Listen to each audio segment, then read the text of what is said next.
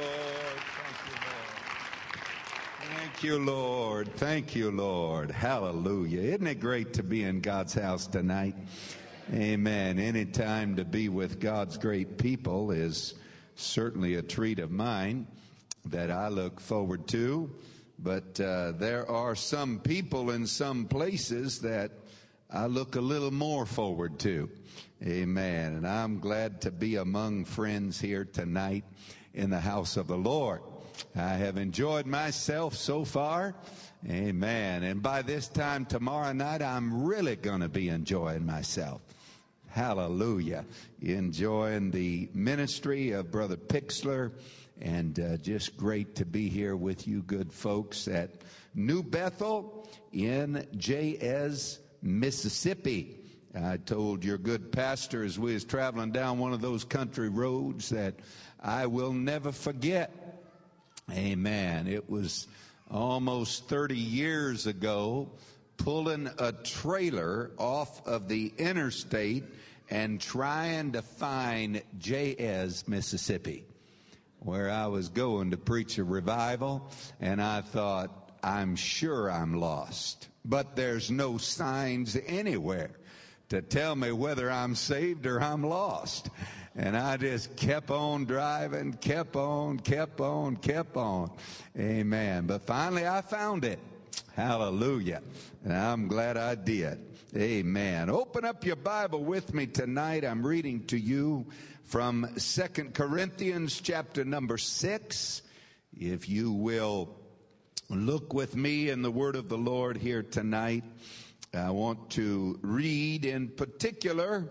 I'm going to focus on one verse of scripture, verse number 14, but well, it just will do good for us to read a few more verses because they're just good read is all there is to it. Amen. Second Corinthians chapter number six and verse number 14 says, Be ye not unequally yoked together with unbelievers. For what fellowship hath righteousness with unrighteousness?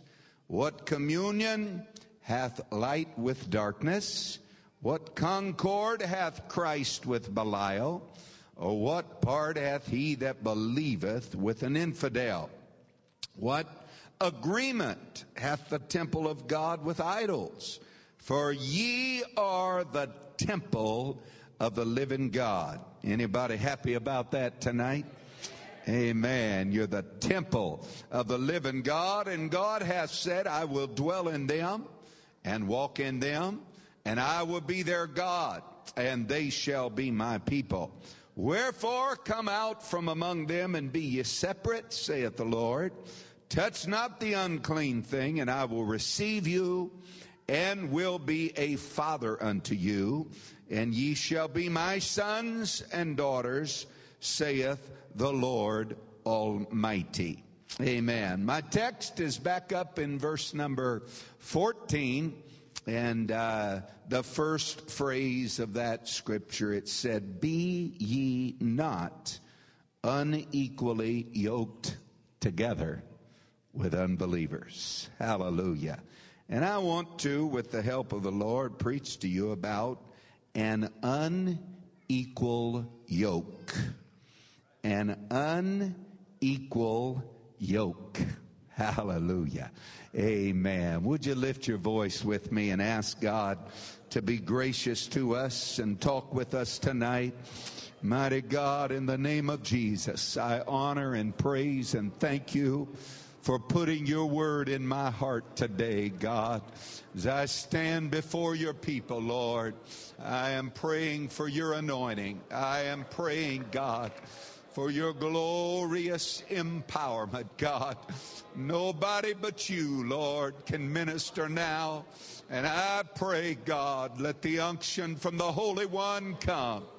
Let it come tonight, God, in the name of Jesus Christ. And everybody said, Amen. God bless you, and you may be seated. My first in depth sermon, or Bible study, or whatever you want to call it, on these verses of Scripture happened when I was 12 years of age. And the one that was preaching the sermon to me was none other than my mother and she was evermore anointed that day, and she knew by heart all of the various uh, contrasts that were mentioned here in this chapter. She didn't have to open up the Bible uh, to read it to me. She knew and was able to quote about fellowship, amen, with uh, righteous and the unrighteous, communion with light and with darkness, concord with Christ and Belial, and he that believeth with an infidel and temple of God with idols. And boy, I, I just knew that, uh, that she had memorized a powerful portion of scripture. I was 12 years of age and uh, I had uh, somehow taken an interest in another little 12 year old girl at the school where I was attending at that time and uh, she was a a pretty little girl, and uh, I, I thought so anyway. And some way she took an interest in me also the school that I was attending there in Los Angeles was predominantly uh, Catholic people and Hispanics that lived there in the community. And uh, this girl, there was a custom around the school back in those days, and that was that if a girl had interest in a guy, she would ask the guy if it was possible for her to wear his Christopher. And of course, I uh, was completely clueless, raised in a one God apostolic home as to what in the world she was talking about for uh, her to wear my Christopher. I just always thought that was a name. I, I didn't know anything about that, but one of my classmates decided that he would help me out from my embarrassment and he would save the day. He said, let, let me take you down to the store. I, I, I know what it is that she's interested in. And so I walked in for the very first time in my life into one of those stores that sold all all of the Catholic paraphernalia that you could purchase there. If you wanted a crucifix to hang around your neck, you could get it. If, if it was something to do with the Virgin, but one of the things was there were these little medallions that had a little chain, kind of like a necklace around your neck, and down on that, that little tiny medallion that was there, there was a picture of Saint Christopher an engraving of Saint Christopher that was there. I thought, God have mercy. Amen. You talk about conflicting emotions uh, to a 12 year old boy that thought he was in love with a girl, and and here it is. And I, I, I admit I was too fragile and too weak at that stage of life to do what I should have done, and turned around and ran out out the door uh, and said, Let the heathen rage, buddy. I ain't doing none of that. But uh, the friend said, That's it right there. Buy this nice little box for her and a little white box, and, and you just give it to her tomorrow at school. And so I bought it hard earned money. Amen. I bought it and slipped it in my pocket and went home with the intentions that I sure wasn't going to bow down to the idol. But until the point that we got her converted, uh, amen, I'd just give her whatever she wanted. That's the way all the rest of you men live, isn't it? Amen. I, I just thought that's how you're supposed to do it. Uh, and there I was. But little did I remember the fact that uh, my mother didn't believe in MySpace. Oh, hallelujah. Amen. I'm hoping every apostolic mama alive today still doesn't believe in it. Amen. That was a long time before computers and internet, but I promise you there wasn't one ounce of space in my drawers, under my mattress, uh, under my bed, high in my closet that my mother thought was my space. Yeah, some of you have been there. Amen. She, she just had that philosophy that said, uh, we pay the bills around here and we own every bit of this. There ain't nothing that you can have that you're going to hide from us or we're not able to look at anytime, any place. Uh, and uh, sure enough, brother, they rummaged through my pockets, through everything that I had. Uh, and oh, I didn't really appreciate it at the time. But that day she found the little white box with the Christopher in it. And brother, did I get one animated sermon. I, I just, I, I, was amazed because my mother was uh, usually the meek and the mild mannered uh, one of the family, and she was certainly a far cry from being a disciplinarian. Uh, as a matter of fact, there were eight of us kids, and, and when she'd get mad at us, uh, she'd, uh, and she couldn't get our attention, she'd take off her shoe uh, and she'd wind up and throw her shoe at us, but as it, the delivery of her fastball was leaving her hand, uh, her motherly instinct would take over and she'd say, Duck! And so us kids learned how to get down real early in life. Uh, amen. We wondered why we was the best ones at dodgeball. At the school, uh, mama gave us practice real regular. And uh, she just had that soft heart about her. And, and uh, I, I really didn't believe that she could get that fired up. But brother, when she got done quoting all them scriptures to me, I could tell it was for reals because her jaw was trembling and tears were welling up inside of her eyes. And and she looked at her 12 year old son uh, and uh, she she was really moved with emotion uh, and she said Philip I want to tell you something uh, she said your daddy put your sister out of this house uh, for her refusing to quit a sinner boyfriend uh, of hers and she said I want you to know know something? Uh, I would rather be dead than to have another one of my kids marry a sinner.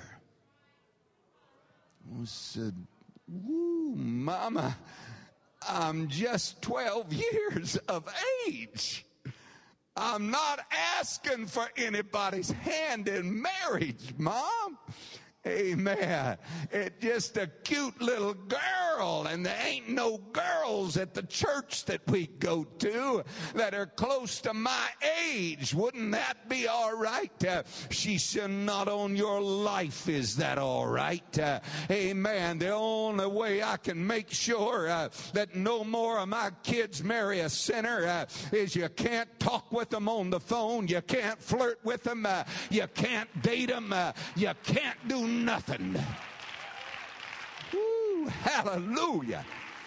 Oh, hallelujah.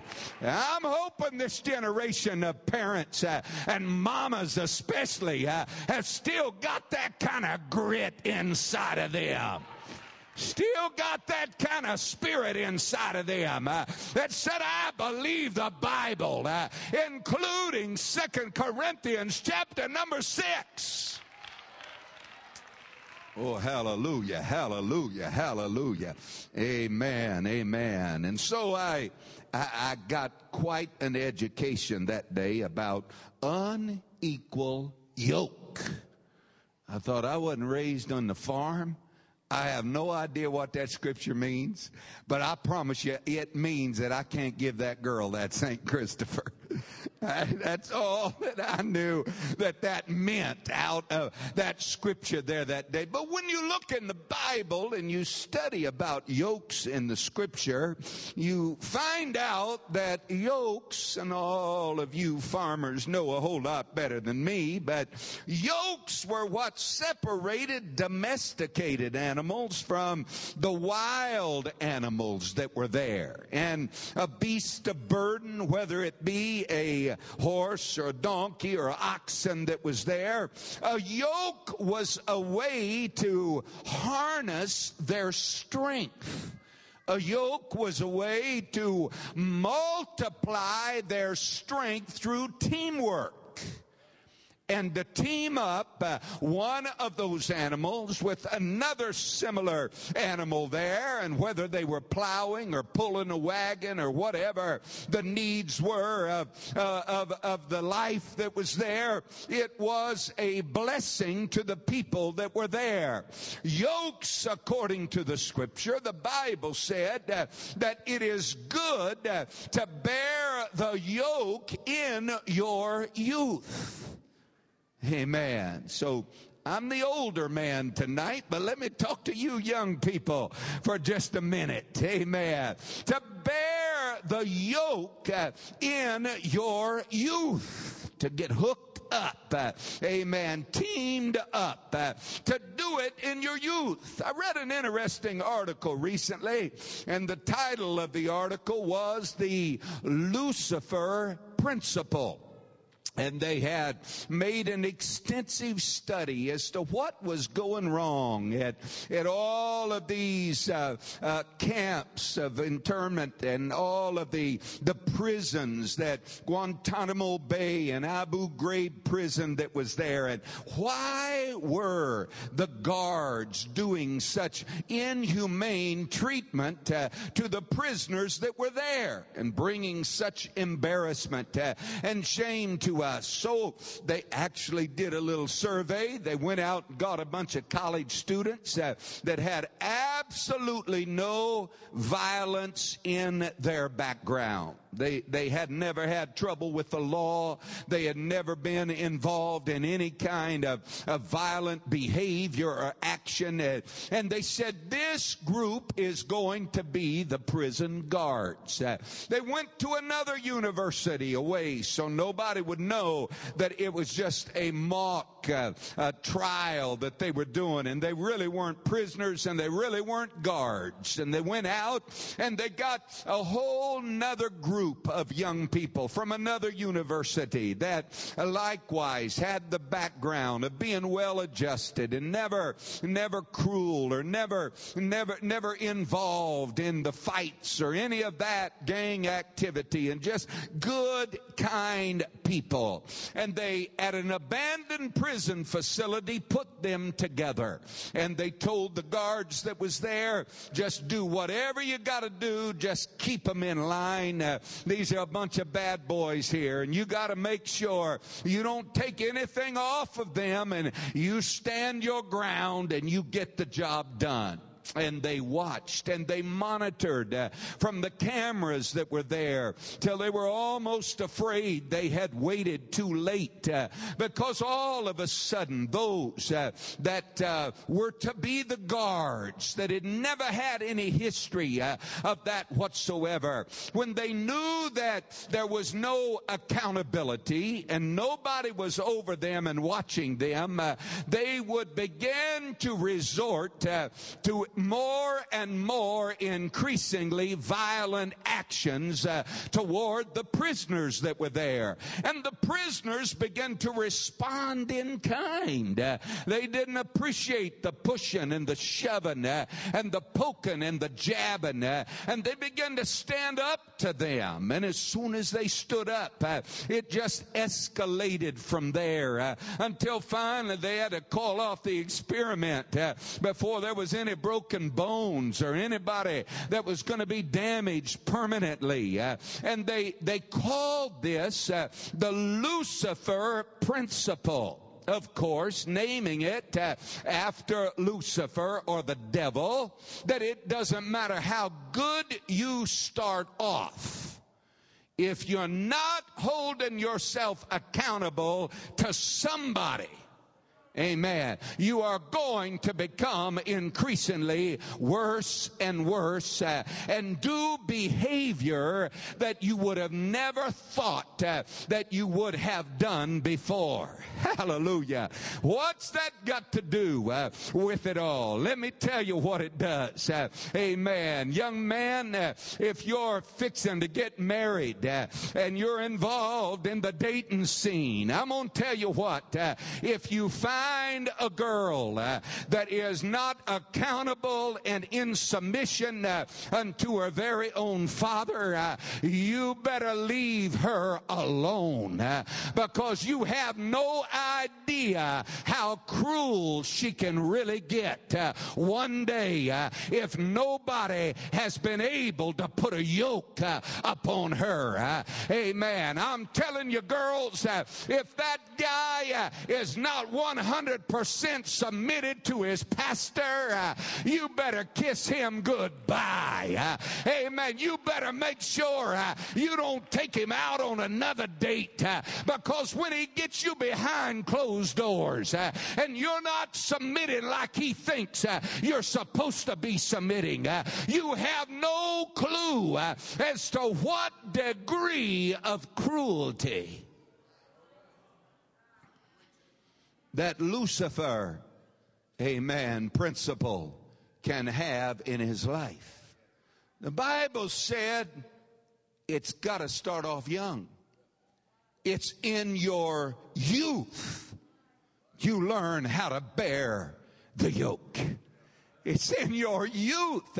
You learn how to submit uh, to get some work done and accomplished uh, around your house and around the house of God uh, and in the kingdom of God. Amen. Now the Bible said in Deuteronomy 22 and 10 uh, that you can't yoke up a donkey with an ox. Now, now, why is that? Well, we understand they are completely incompatible. You know that if you've ever tried it before.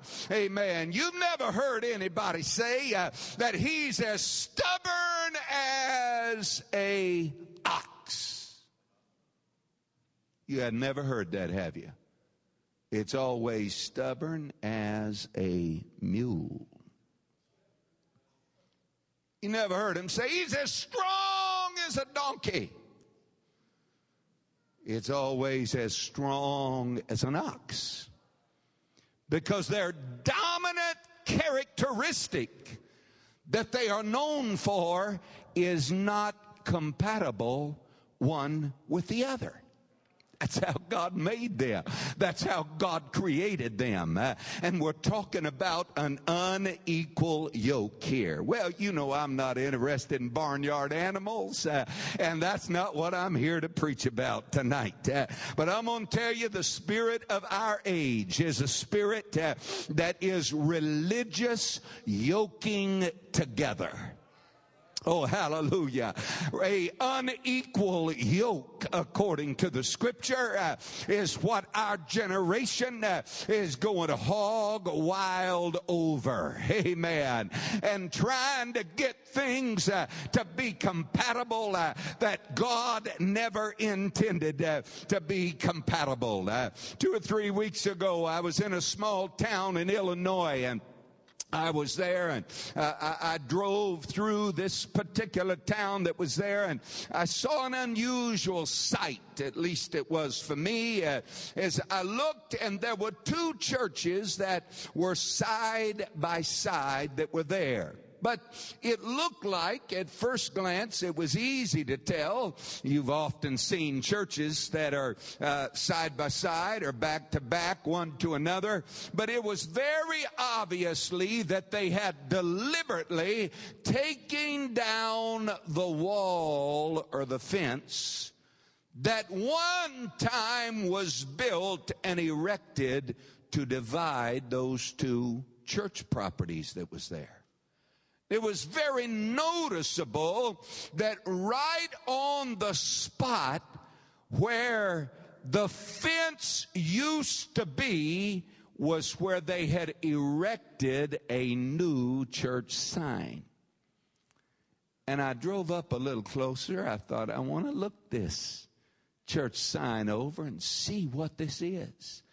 And I drove up and I read that one was St. Jude's or something's Catholic Church, and the other was the First Methodist Church. But on their sign, on their sign, built into the sign was a gigantic wooden yoke that was there.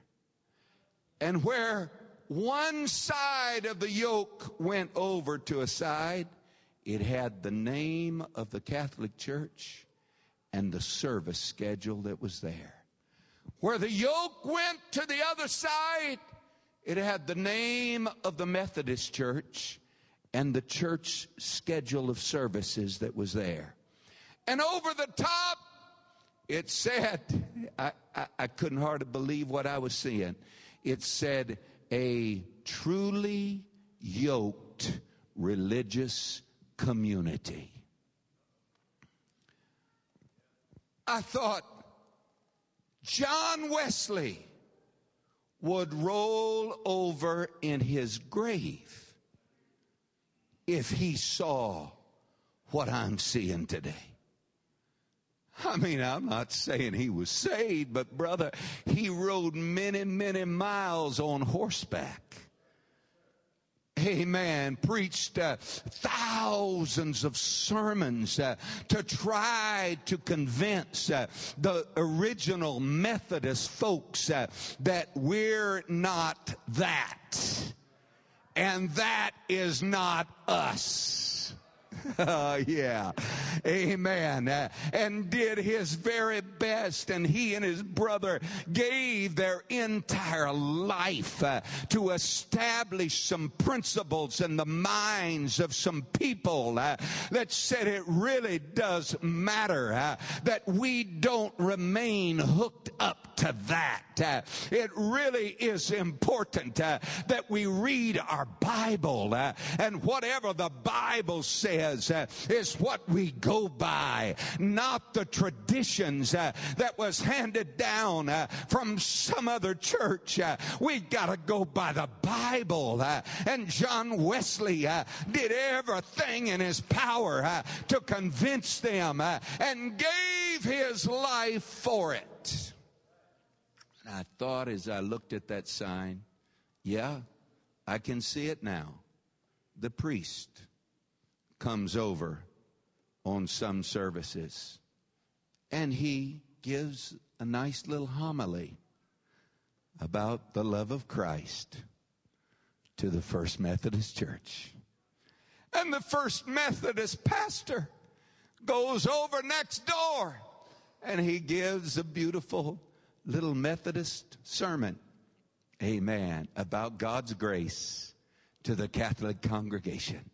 And everybody says how sweet it was and how touching it was. Uh, and the rationale behind it says uh, 95% of the scriptures uh, we agree on. And they're right. They're right. They do. Uh, since we agree on 95% of the scriptures, uh, why should we squabble and fuss and fight uh, over the little minuscule 5% uh, uh, that we don't see eye to eye on? Now, what's the big deal? Can't we celebrate uh, what we have in common? You're getting a little too quiet on me here. Ain't none of you worried I've gone charismatic, I promise you. Oh, hallelujah. Amen. Can't, isn't our commonality what, what binds us together after all. Uh, and we'll just let our theologians uh, split hairs over what they think, uh, amen, Methodist should be versus what Catholic should be. Uh, amen. Now, now, I'm here to tell you tonight, uh, amen, that if you're a daughter of the mother of harlots, uh, amen, go ahead and get back in bed with her. You might as well, uh, amen, because sooner or later, uh, that's where the ecumenical spirit uh, is going to end every last one of them uh, that we're living in. Uh, but I'm telling you, if you're a true one God, uh, Jesus' name, apostolic, it's an entirely different story. amen. Between you uh, and I. Uh, I'm here to tell you the true church of the living God uh, is completely incompatible with false doctrine. completely, irreversibly incompatible with any kind of false doctrine.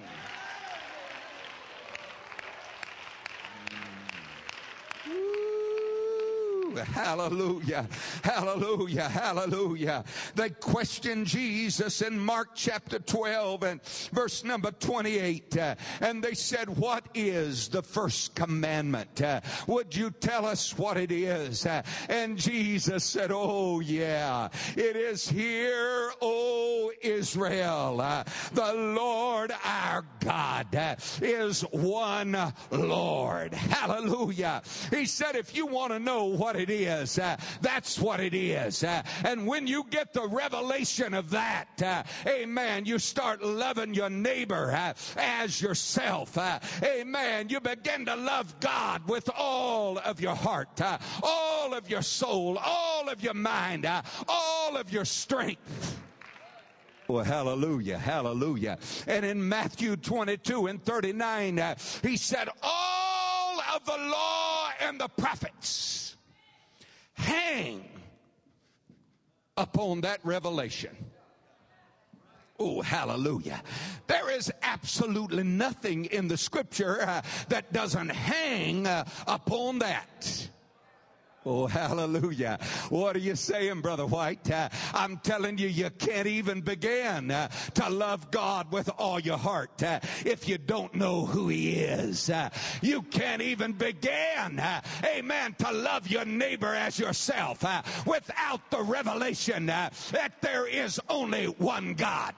Amen. You're hanging on air. You're hanging on thin air. If you try to build any doctrine in the scripture, out of anything less uh, than that there's only one God. Uh, there's only one God. Uh, there's only one God. Uh, every Bible doctrine, uh, whether it's grace, uh, redemption, love, the new birth, water baptism, resurrection of the dead, every bit of it hangs upon the revelation that there is only one God.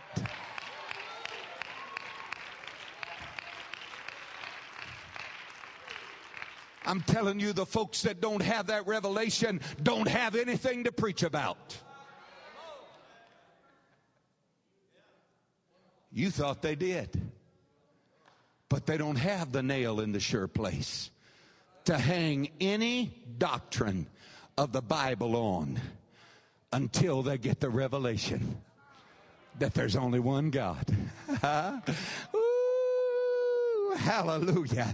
I'm preaching about an unequal yoke, my friend. Uh, amen. And we need to get an understanding uh, of it in the scripture. Uh, turn again. I want you to see it for yourself. Uh, in Matthew chapter number 16, uh, we love to preach about it, to shout about it. Uh, amen. The 16th chapter of the book of Matthew, when Jesus came into the coast of Caesarea Philippi, he asked his disciples, saying, saying, Whom do men say that I, the Son of Man, am? And they said, Some say that thou art John the Baptist, some Elias, others Jeremiah, or one of the prophets. And he said unto them, But whom say ye that I am? Simon Peter answered and said, Thou art the Christ, the Son of the living God. Jesus answered and said unto him, Blessed art thou, Simon Bar Jonah, for flesh and blood hath not revealed it unto thee, uh, but my Father which is in heaven. Uh, he said, You got a supernatural revelation, buddy. Uh, nobody taught it to you. It came from God. And he said, Let me tell you what I'm going to do. Amen. That thou art Peter, and upon this rock I will build my church. Hallelujah. Not the rock of Peter's name, but the rock of that revelation.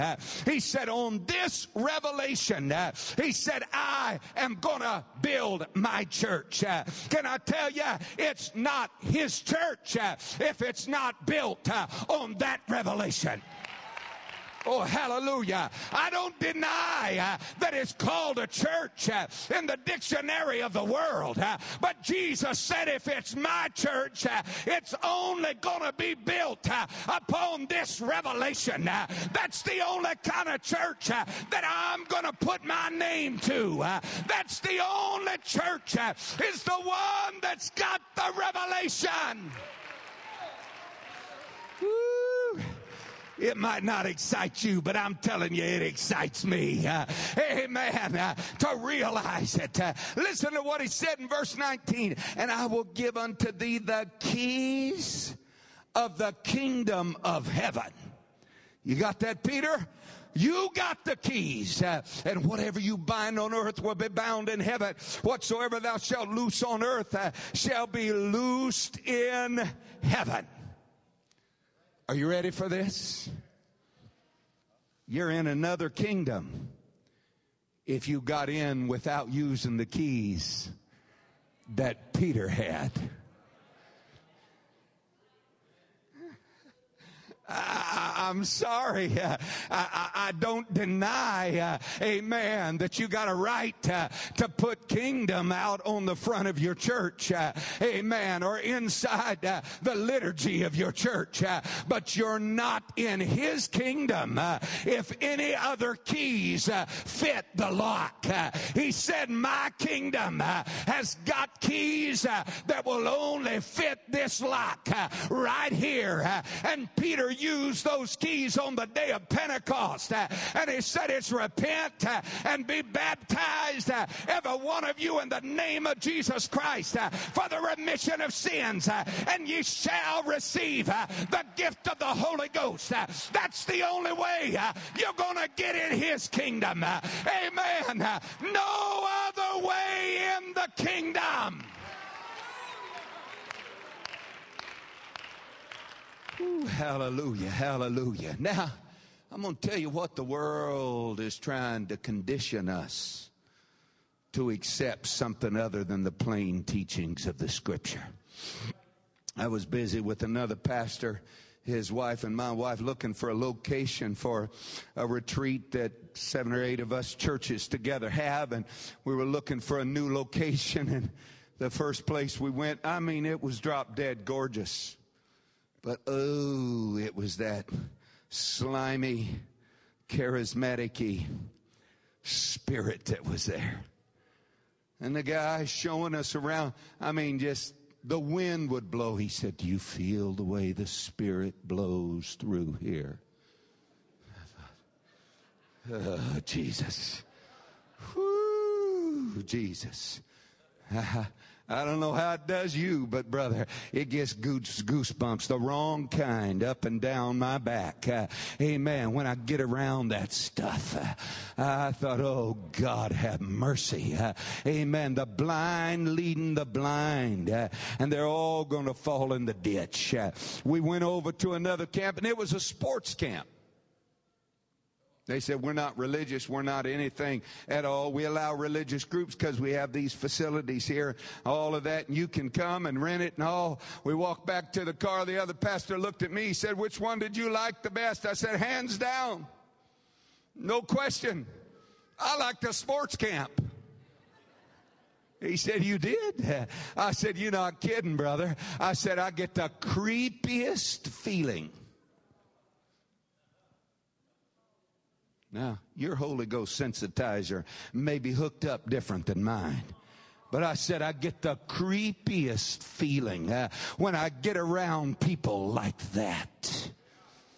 I get the creepiest feeling uh, when doctrine doesn't divide us. Uh, it doesn't matter how you were baptized. Uh, it doesn't matter what you believe. Uh, we embrace them all. Uh, everybody is welcome. All roads are leading to heaven. Uh, I said I get the creepiest feeling, and I think I'd be willing to pay double to get away from it, to be able to rent the sports camp. amen uh, to be completely. Uh, that's what the Apostle Paul warned. Uh, I know we've got, uh, amen, so politically correct uh, that we're even ashamed to use the jargon of the Bible. Uh, but the Apostle Paul warned us. he said it's seducing spirits and doctrines of devils. he said it's like being bewitched. he said there's evil spirits connected with false doctrine and you don't even see it. Hmm. My wife is a notary, and she went to a house recently and came home to sign some documents for them. And she told me when she came home, she said, Ooh, you won't believe what happened today while I was there. I said, Tell me about it. She said, I went in. The wife was there ready to had me notarize the documents that was there and the TV was going off in the other room, and the husband was in there. I think it was the husband, and said on that TV there was a program that was about seances and about levitating various things and objects and people and all of that. And she said, I promise you, babe, she said, I didn't say a word. I just, when I caught her looking the other way, just underneath my breath, I just started saying, In Jesus' name, I plead the blood of Jesus. Uh, amen. I'll be out of here in just a minute. God, keep me covered. Uh, take care of everything. And she said that within just about five seconds, she said the lady hollered into her husband whatever his name was, Bill, said, You're going to have to turn the TV off. We've got conflicting spirits in here. Ooh. Isn't it amazing that, that those are fu- those people that are full of demons can recognize our spirit uh, quicker than we who are filled uh, with the power of God's Holy Spirit uh, sometimes can't even recognize, uh, amen, the demon of false doctrine uh, that's working in people's lives uh, and keeping them out of the kingdom of God. I'm telling you, we need to get another dose of the Holy Ghost. we need to get so full of God's Spirit that we recognize uh, an unequal yoke uh, immediately uh, and we identify it. Oh, hallelujah. Hallelujah. Hallelujah. Hallelujah.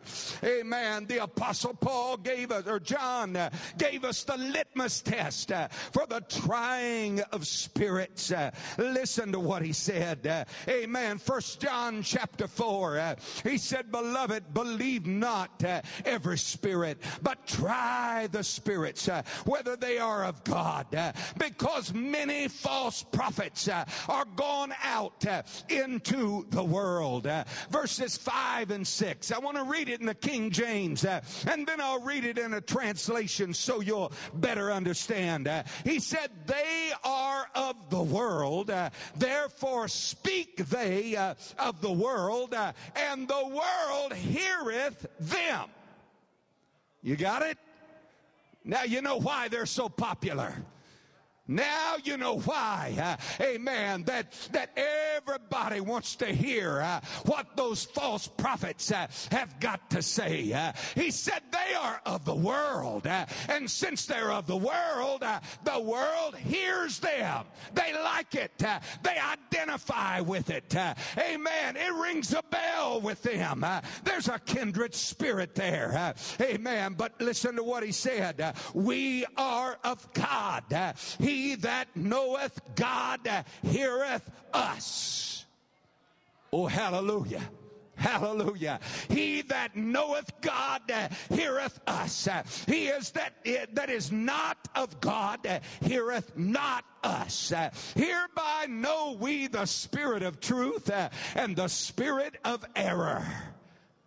Oh, hallelujah. If you want to figure out if it's an unequal yoke, uh, amen, just ask yourself what the scripture asks. Uh, are they hearing uh, the one God apostolic message uh, when it's presented to them? Uh, are they receiving it? Uh, are they listening to it?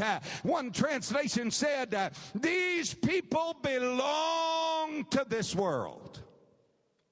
So they speak from the world's viewpoint. And the world listens to them. But we belong to God. That is why those who know God listen to us. If they do not belong to God, they do not listen to us. That is how we know if someone has the spirit of truth or the spirit of deception. Hallelujah. If they believe in a Trinity, they don't know God. They know a Catholic myth that was given to them uh, hundreds of years ago, but they don't know God uh, because God is not a Trinity. Oh, hallelujah.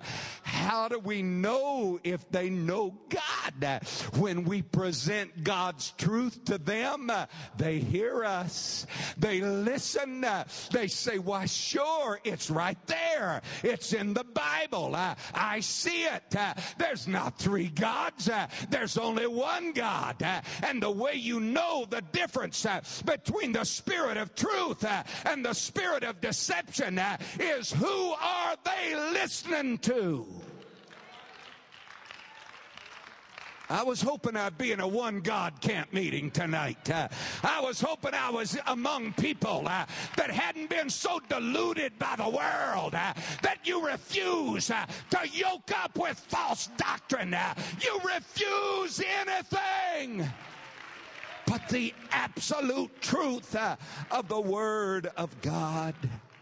Do you hear what the scripture's saying? If anyone is not hearing and obeying the apostles' doctrine, they are not of God.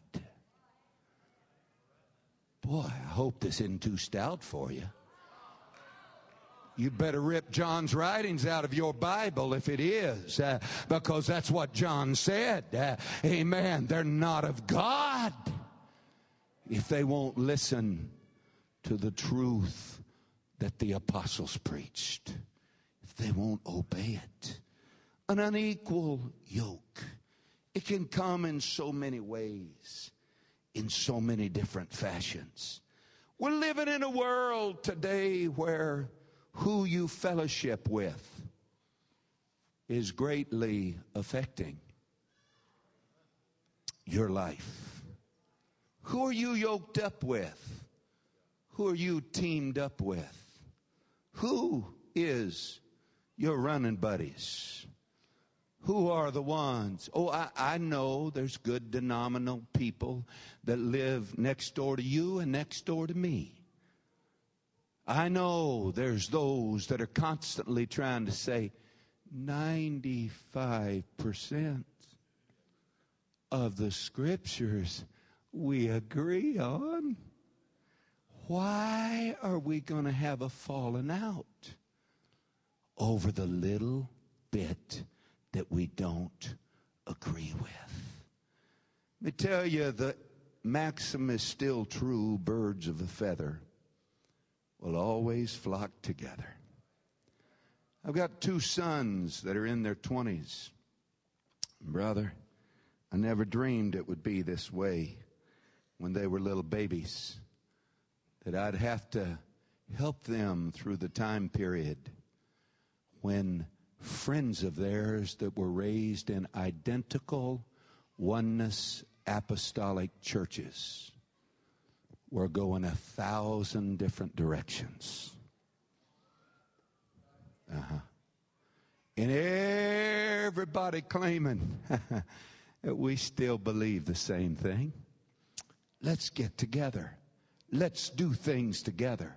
Let's keep our friendship alive. Let's keep everything going the way that it's supposed to be going. Amen. Without a mirror to look in, the crow knows that I belong with the other crows. The blue jay knows, uh, though he's never seen his reflection, uh, he knows he belongs uh, with the other blue jays. The robins uh, know that they belong uh, with the other robins. Uh, I'm telling you, those that aren't bending, aren't bowing, aren't backing up, also know that I belong, amen, with that kind of oneness apostolic people. I'm not going to fellowship fellowship with anything else. Uh, I'm not going to hang out uh, with anything else. Uh, amen. I'm not going to have an unequal yoke. We are going to stand for the truth of God's word. Well, hallelujah, hallelujah. We have come to the place in the church where I pastor. And I don't charge your pastor with this. He, he may see it another way. But I'm going to tell you, we got people in graduate school, we got people in universities, liberal, liberal universities. But we've came to the place in our church that we've taken a stand.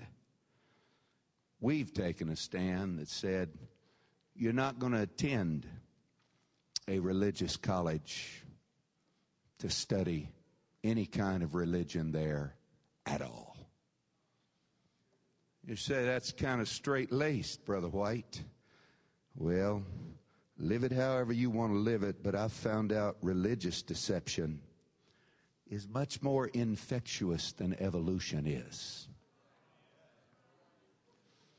Much more infectious than atheism is much more subtle in the way uh, that it gets in. Oh, a, a, dear friend of mine. I just, I, I, can't tell you all of the details of the story, but pastored a, a large, uh, growing, thriving congregation that I'd been closest of friends with. Uh, and suddenly the day came that he had enrolled in the seminary and boy, changes began to happen in the conversations that we had.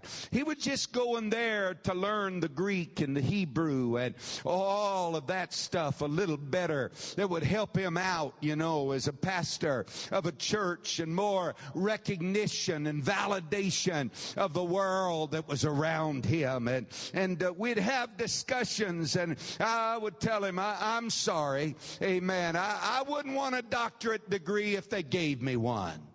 Oh, Phil, you're, you're just, I said, no, no, no. I'm going to tell you something. Uh, when I was a 19 year old boy and God first called me to preach, uh, I didn't need the validation of this world. Uh, and I sure don't need it now. Uh, amen. Uh, it wasn't what the world could give me, uh, but it was if God could anoint me and the power of God could use me. I could do some wonderful things uh, for the kingdom of God. Uh, I just can't imagine uh, a true prophet of God enrolling for a semester in Baal's school of the prophets. It wasn't long till he was arguing with me. He said, You know, if you really understood the Greek, there really is nothing wrong with social drinking of alcohol. if you really understood what those scriptures are all saying there in the original language. I said, You're in trouble, my friend. You're in bad trouble. If you really understood the Hebrew about, amen, that a woman can't wear the garment that pertains to a man, if you really understood that wasn't referring at all to the stands that we try to take. I'm pleading with you here tonight uh, to tell you it's an unequal yoke and the devil wants to get it on your mind uh, and on your kids' shoulders uh, and on your grandchildren uh, to accept it all uh, as a big ecumenical stew uh, that it all blends together and it all mixes together uh, and everything is exactly the same. oh God, give us a people that are willing to do what the scripture said and come out from among them and be ye separate, saith the Lord. He said, if you want me to be your daddy, that's what I require out of you. If you want to be my child, that's what I require of you. But without a doubt, there are people in this place sitting under the sound of my voice that would not think of an unequal yoke of marrying a sinner, would not think of an unequal yoke of mixing with Trinitarian churches, would not think of an unequal yoke of even mixing with liberal oneness Pentecost. And you think you have fulfilled all of the points of the scriptures of not having an unequal yoke. But let me bring you one final thought to consider in the Word of God. It's found in the book of Philippians, where the Apostle Paul, as the pastor, speaks to the brethren at the church in Philippi. And he said, You are my joy, you are my crown, and you are my true yoke fellows. He said, There's another way that you can have either an equal or an unequal yoke according to the scriptures. And that's whether or not you are yoked up with your pastor. Getting awful quiet in here. Whether or not. Don't matter how loud you can shout over there being one God. Jesus' name, baptism, holiness, every aspect of it, it really doesn't matter if you're unequally yoked in any area of the scripture. It means to be genuinely co yoked with your pastor. That means that you have the same burden that he has you share the same convictions that he shares. Oh, hallelujah. Hallelujah. I'll never forget a sister in my church came to me one time and she said, Pastor, you know, on some of this holiness stuff, she said, uh, the, the scripture, the scripture doesn't say I have to agree with you, does it? As long as I just obey I said, Sister, I fear for you.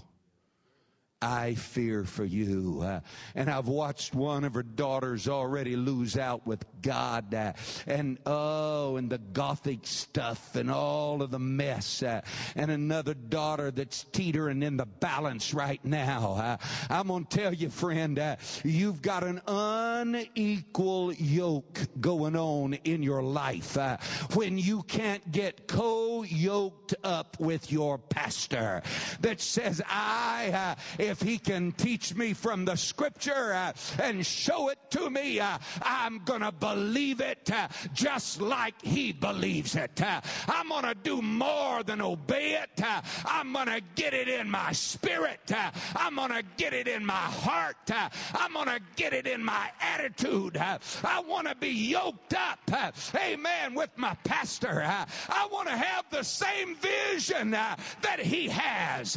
If he says, folks, Amen. We got to do some evangelizing.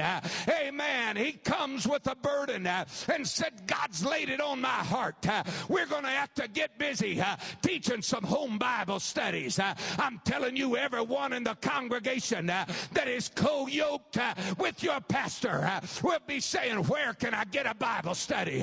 Where can I get a Bible study? If he's got a burden for it, I've got a burden for it. If that's the way he feels, that's what I want.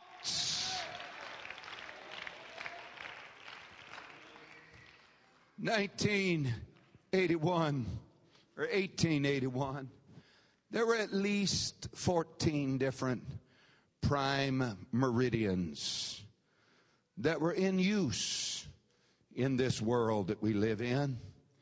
If you know anything about sailing vessels, you will know that longitude and latitude was extremely important for them to know how long their provisions were going to hold out for the next port that they were going to to be able to survive.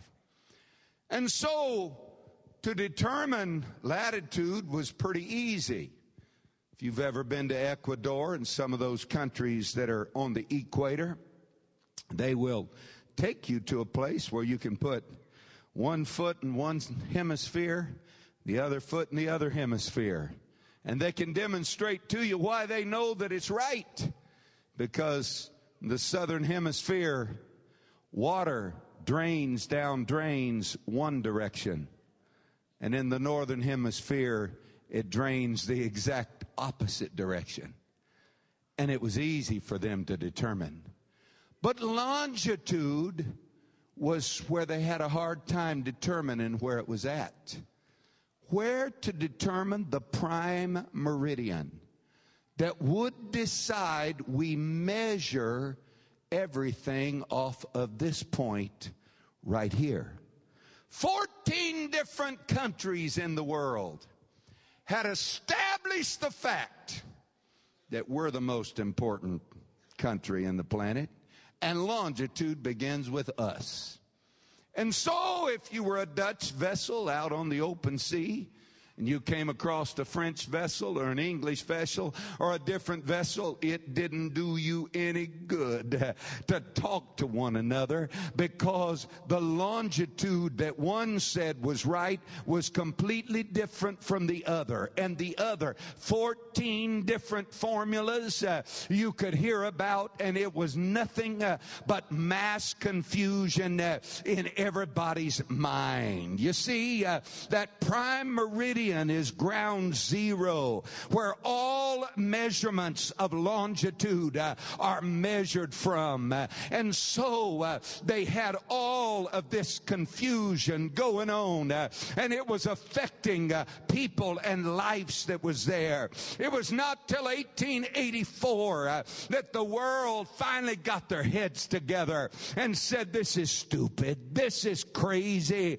for us to claim that 14 different people are all right, uh, and you can pick and choose whichever one you want. Uh, let's agree together that This is where it is going to be measured off of. Uh, and they finally agreed together uh, on one. And the world uh, has been a lot safer sailing uh, ever since then. Uh, amen. Let me tell you, wise is the child of God uh, that instead of having 14 different prime meridians of influential preachers in your life, that if this one says this, or if this one says that, or if this one says the other, I'm going to measure off of that. Uh, and you get back to the scriptural way uh, of saying, uh, My pastor is the prime meridian uh, in my life. Hallelujah.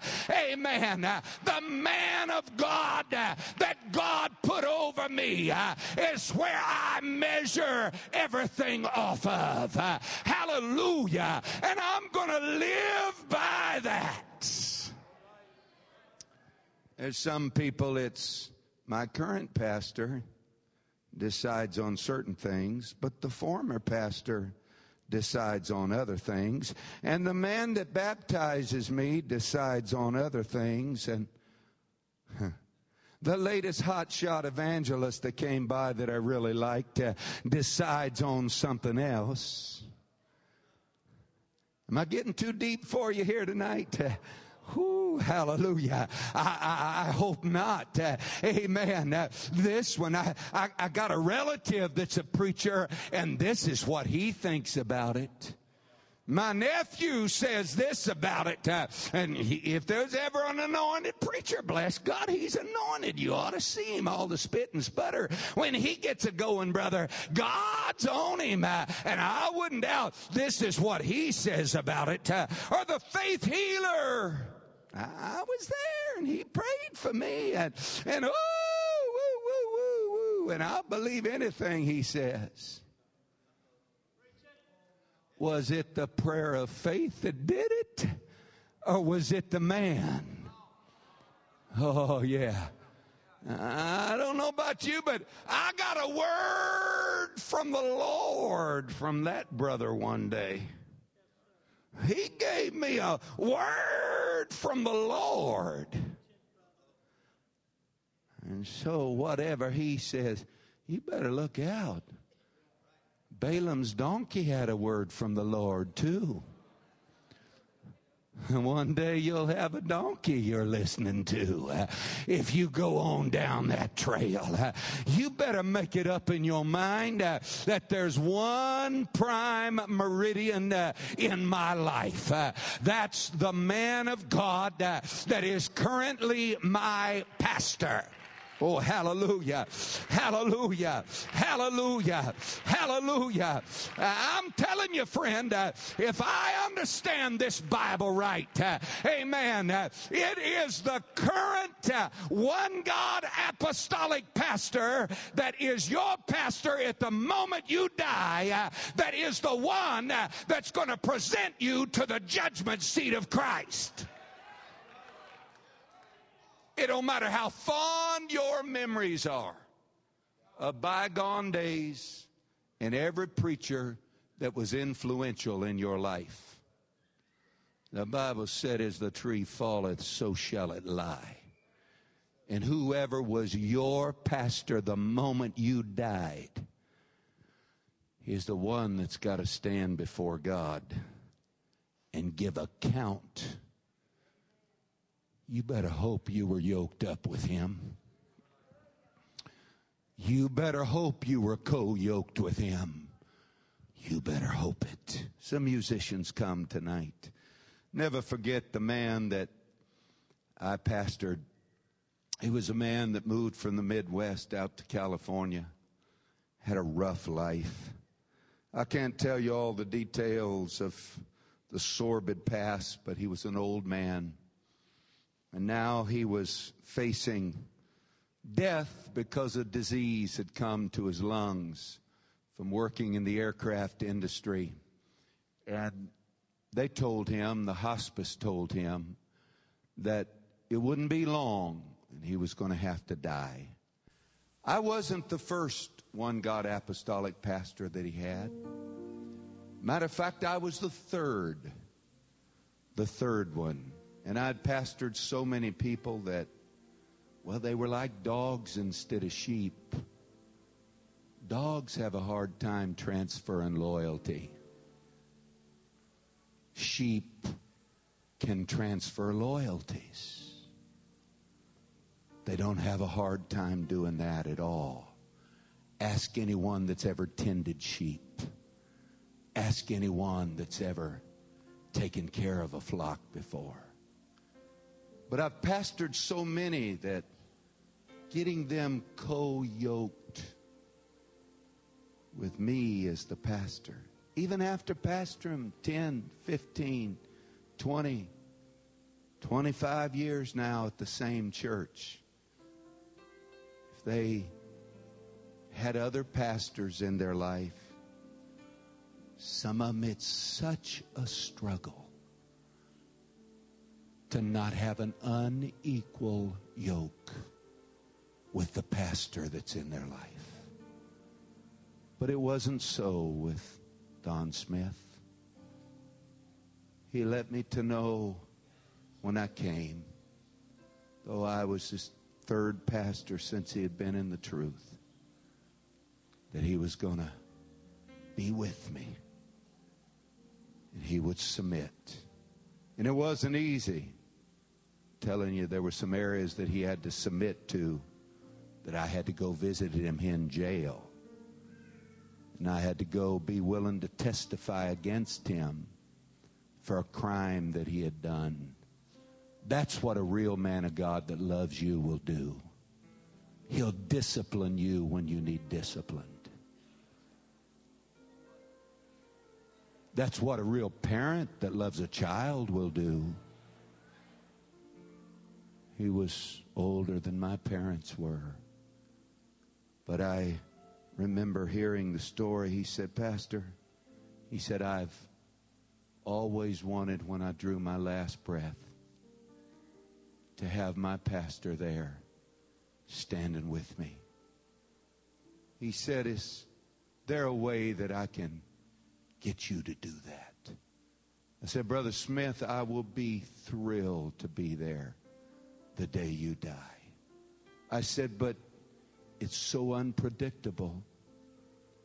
And they've told you it'll be, could be up to two years of this hospice care, and I can't cancel my whole schedule.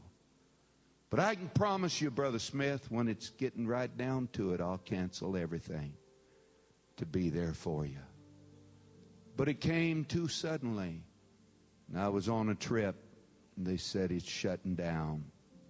The organs are shutting down. He's dying. He was telling the hospice, he said, Right here, right here is my pastor's cell phone number. He told me to call wherever he was at. He'd come. I tried to get a flight out that night, but there was no flights available. I promised him I'd be there on the first plane in the morning. I rushed and the plane was delayed and I called from airports and he was still alive.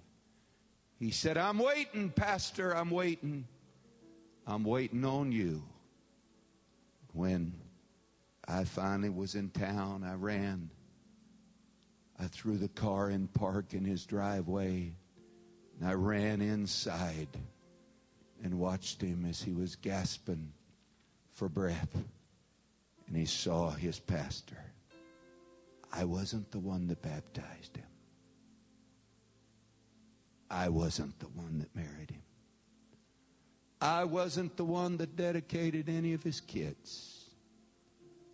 But he knew I was the one that had to present him to the judgment seat of Christ. And he looked up and got a big smile on his face. He said, There you are, Pastor. He reached out and took a hold of my hand with one hand, and with the other hand, he began to stroke it. He said, I'm ready to go now. Those were the last words he spoke, and his breathing instantly started dying away. just when I thought he could still hear me, I said, I love you, Brother Smith. I kissed him on the forehead. And I watched the smile on his face as the death rattle came. And he left this world. Of all of the unequal yokes that you might get by with in life, you won't get by with being unequally yoked with your pastor. Because God is going to meet you at the judgment bar. Would you stand with me? I wonder in this place tonight if you would be obedient to the Holy Ghost. If you're a married man, a married woman, I want to ask you to take the hand of your spouse and walk with them together up to this altar and say, I'm making a commitment to God that I am going to be co yoked with my pastor from this day forward. I'm not going to have an unequal yoke with the man of God in my life. As we play and sing, would you do that tonight?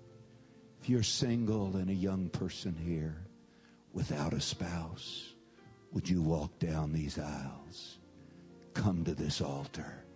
Say, I'm not going to be unequally yoked with my pastor. I'm going to do it God's way. Come on. Come on. Come on. God's calling you. Oh, yes. Come on. Whatever church you're from, I'm not just preaching to New Bethel here tonight. Preaching to everybody from every church. You're going to be the prime meridian in my life, Pastor. I'm not going to be unequally yoked with you. I'm going to be a true yoke fellow, the man of God in my life. Lead us in song here tonight. Oh, yes, God. Yes, God. Yes, God. Come on. Talk to the Lord about it. Husband, talk to the Lord about oh, it. Wife. Oh, Lord, Talk to the Lord about it.